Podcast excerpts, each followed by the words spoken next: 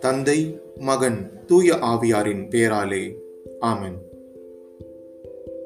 இயேசுவோடு இருந்தவருள் ஒருவர் தமது கையை நீட்டி வாளை உருவி தலைமை குருவின் பணியாளரை தாக்கி அவருடைய காதை துண்டித்தார்.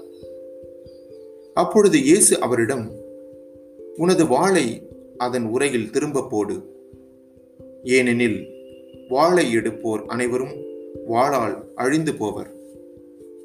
நான் என் தந்தையின் துணையை வேண்ட முடியாதென்றா நினைத்தால்?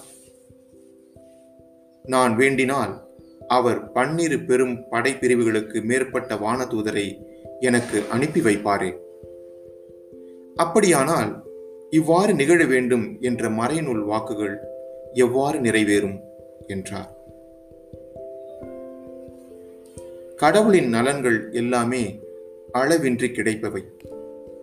கானா ஊரில் திராட்சை ரசம் பாலைவனத்தில் அப்பங்கள் என அவற்றின் அடையாளங்களை பார்க்கிறோம்.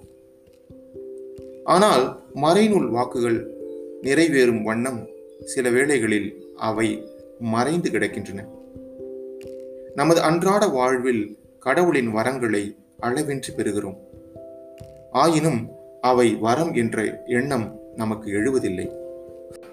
எப்போதாவது எதையாவது விரும்பி கடவுளிடம் கேட்டு அது கிடைக்கவில்லை என்றால் மனம் வருந்துகிறோம்.